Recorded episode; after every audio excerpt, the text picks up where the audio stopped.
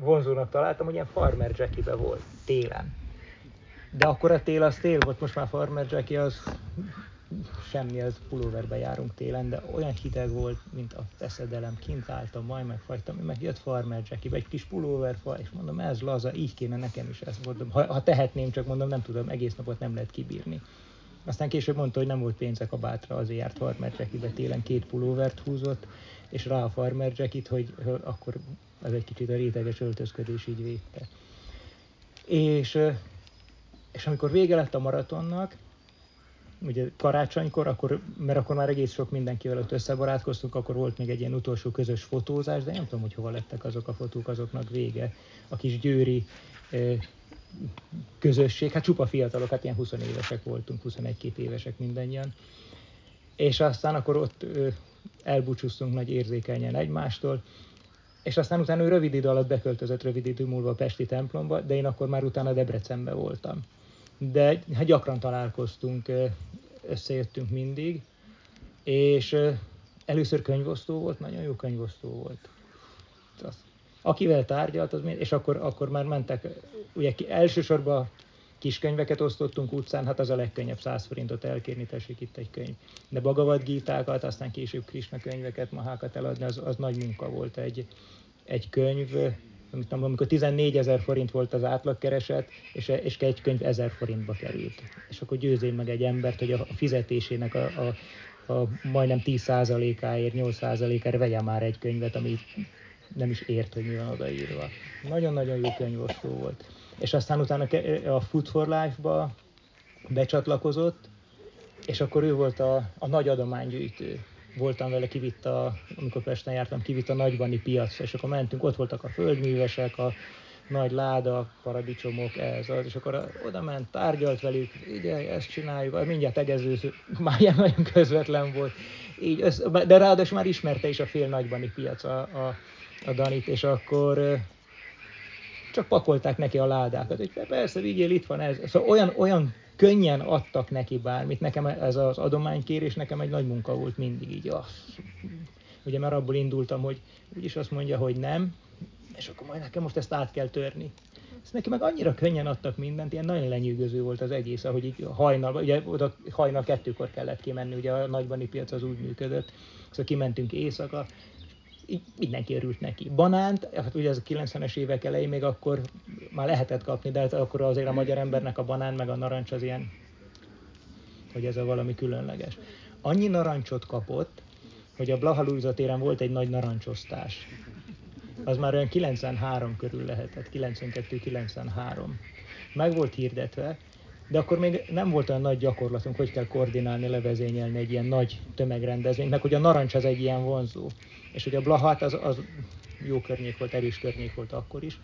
Annyi ember jött, hogy így körbeálltak, ahogy fölállt, a, a, volt egy ilyen kis furgonunk, tele a narancs hátul a platón, ahogy fölállt a járdaszigetre, körbeálltak, nem tudott kiszállni a kocsiból, így nyomta az ajtót, és az emberek egymást taposták, és így rázták, és akkor így kitört az ajtóból, mert erős gyerek volt, vagy a kocsiból, és fölállt a, kocsira, és akkor onnan vezényelt, és akkor lökött az embereket, és, és, és aztán utána az adománygyűjtés, amikor kezdődött Krishna völgy, arra emlékszem, hogy igen, valahogy benne volt mindig ez a, ez a vállalkozó, vagy ez a, ez a nagyon progresszív volt ebbe az irányba. Ő volt az első a magyar Krishna közösségben, akinek rádiótelefonja volt, vagy mobiltelefon. A mobiltelefon akkor ez egy ilyen kis bőrönd volt, és egy ilyen kagyló-kagyló, ilyen telefonkagyló volt rajta, és amikor itt mentünk, hát akkor még itt nem volt ösvény, hanem csak így jártuk körbe itt Krisna völgyet, és azt így hozta magával a kezébe, és ő volt már akkor a, a, a, a menedzser. És amikor épült a templom, akkor egy, egy történetre emlékszem, amit mesélt, hogy ugye hát így járt körbe is vállalatokat, cégeket megkeresni. Lement Orosházára a síküveggyárba, hogy kell üveg. Bement az igazgatóval tárgyat, dumát, dumát, dumát. Akkor az ember azt mondta, jó, adok egy millió forint értékbe üveget. 94-ben egy millió forint annyira sok pénz volt, hát két évvel előtt, előtte két millió forintért vettük Krishna völgyet. Szóval mit tudom én, fele Krishna völgy. És akkor búcsúzkodtak, És olyan hatást gyakorolt az igazgatóra, azt mondja, figyelj, a drótüveg nem érdekel titeket? de esetleg. Na figyelj, itt van a szomszédban meg a drótüveggyár. Telefonál, figyelj, nem tudom, Lacikám, itt van nálam egy sász, átmennénk hozzád, van egy kis idő? Mondja, persze, gyertek.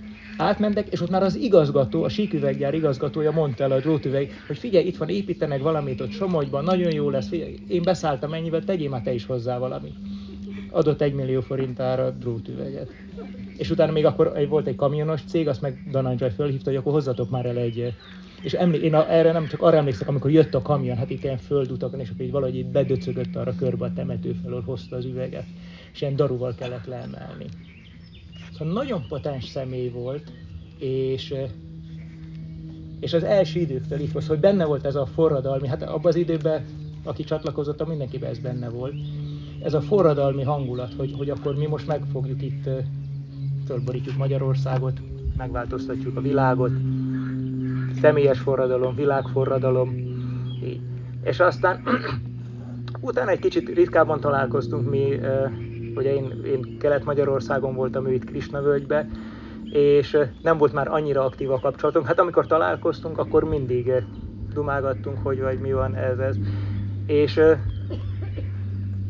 egy pár éve voltam nála, két-három éve megnézni a, a Jamunát Kaposváron egyféle üzemlátogatáson, akkor ott is mutogatta körbe, most ilyen gépet vettünk, most ilyen beruházás, a nagy terveit, a nagy raktár.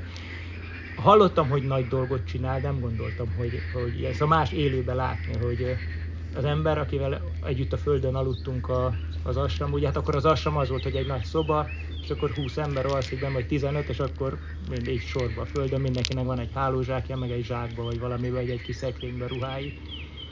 És, és ezen a szinten nagyon lenyűgöző volt.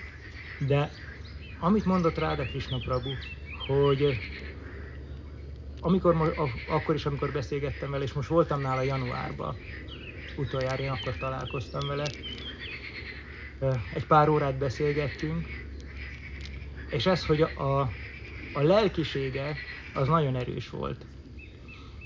Általában ugye nekünk ez a Krishna hívőknek ez a fő vezérel, vagy legalább az egyik fő vezérel, hogy ugye a halál, vagy a testelhagyás, ez az utolsó vizsga.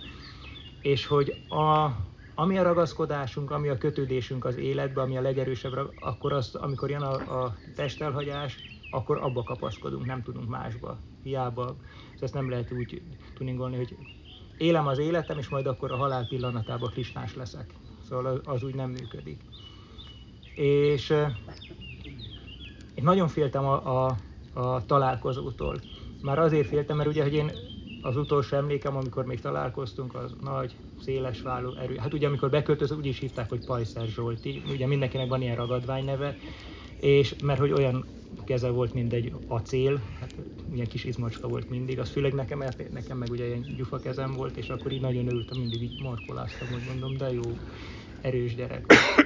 és, és nagyon féltem attól, hogy, hogy találkozok vele. Egyik, hogy, hogy ugye már a test az nagyon össze volt így esve, és a másik, hogy, hogy hogyan fogom tudni őt bízni, szóval, ugye, mert ez bennünk van, hogy akkor egy ilyen, ilyen eltávozásra készülővel találkozni, akkor, akkor biztos így meg van törve, vagy valami, és akkor nekünk így vigasztalni kell, és támogatni, és hogyan fogom tudni én vigasztalni, vagy támogatni, vagy mit tudok mondani, milyen okosat fogok én majd mondani, hogy akkor persze, Dani, de így, de tudod, erősek vagyunk, meg hogy Krishna megvéd, és semmi, semmilyen nem volt. Rendesen én kaptam tőle erőt, hogy, hogy ott voltam, hogy ó, itt van az ember, és, és igazából itt van a, a, a persze úgy készült, hogy lehet, hogy meggyógyul. Szóval Indiáról beszélgettünk, hogyha minden rendben akkor elmegyünk együtt zarándokútra, Majapút még egyszer megnézni, így, így.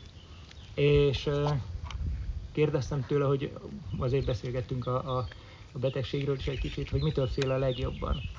És azt mondta, hogy a fizikai fájdalomtól, hogy olyan fájdalmai vannak, ami pedig, hát akik ismertétek, tudja, nem volt egy ilyen sírós fajta, szóval se testileg, se mentálisan, szerintem ez a... És és Góra Krishna barátom sajnos most nem tudott itt lenni, ő találkozott vele még három nappal előtte, vagy két nappal előtte, hétfőn, azt szerdán távozott el, és hétfőn még találkozott vele, vagy csütörtök reggel. És mondta, hogy, hogy ült az ágyon, és így olyan fájdalmai voltak, hogy remegett. De amikor tudott beszélni, akkor csak erről beszélt. Mennyire szereti a baktákat. Örömömbe sírok. Úgyhogy ne, ne gondolják csak, mert hogy ez... Na jó. és hogy, hogy milyen szerencsés, hogy ez. Szóval, amit, amit Ráda Krishna mondott, az, az minden, most már nem fogom elmondani. De, de mondom, örömömbe sírok, mert hogy, hogy ez, ez nagyon felemelő, hogy valaki, aki végig küzdi az életét, de amikor eljön az idő, akkor nem, nem a világ köti, hanem a lelki.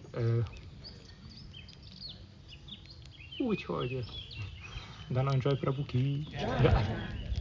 Többit majd később. Úgyis azt mondták, hogy 8 percnél ne beszéljek többet. Köszönöm. Hare Krishna. Sila Sivaram Swami Maharaj ki. Dananjay Prabhu ki. Köszönjük szépen. Laksman Prabhu kérlek, gyere, te is beszélj egy pár szót.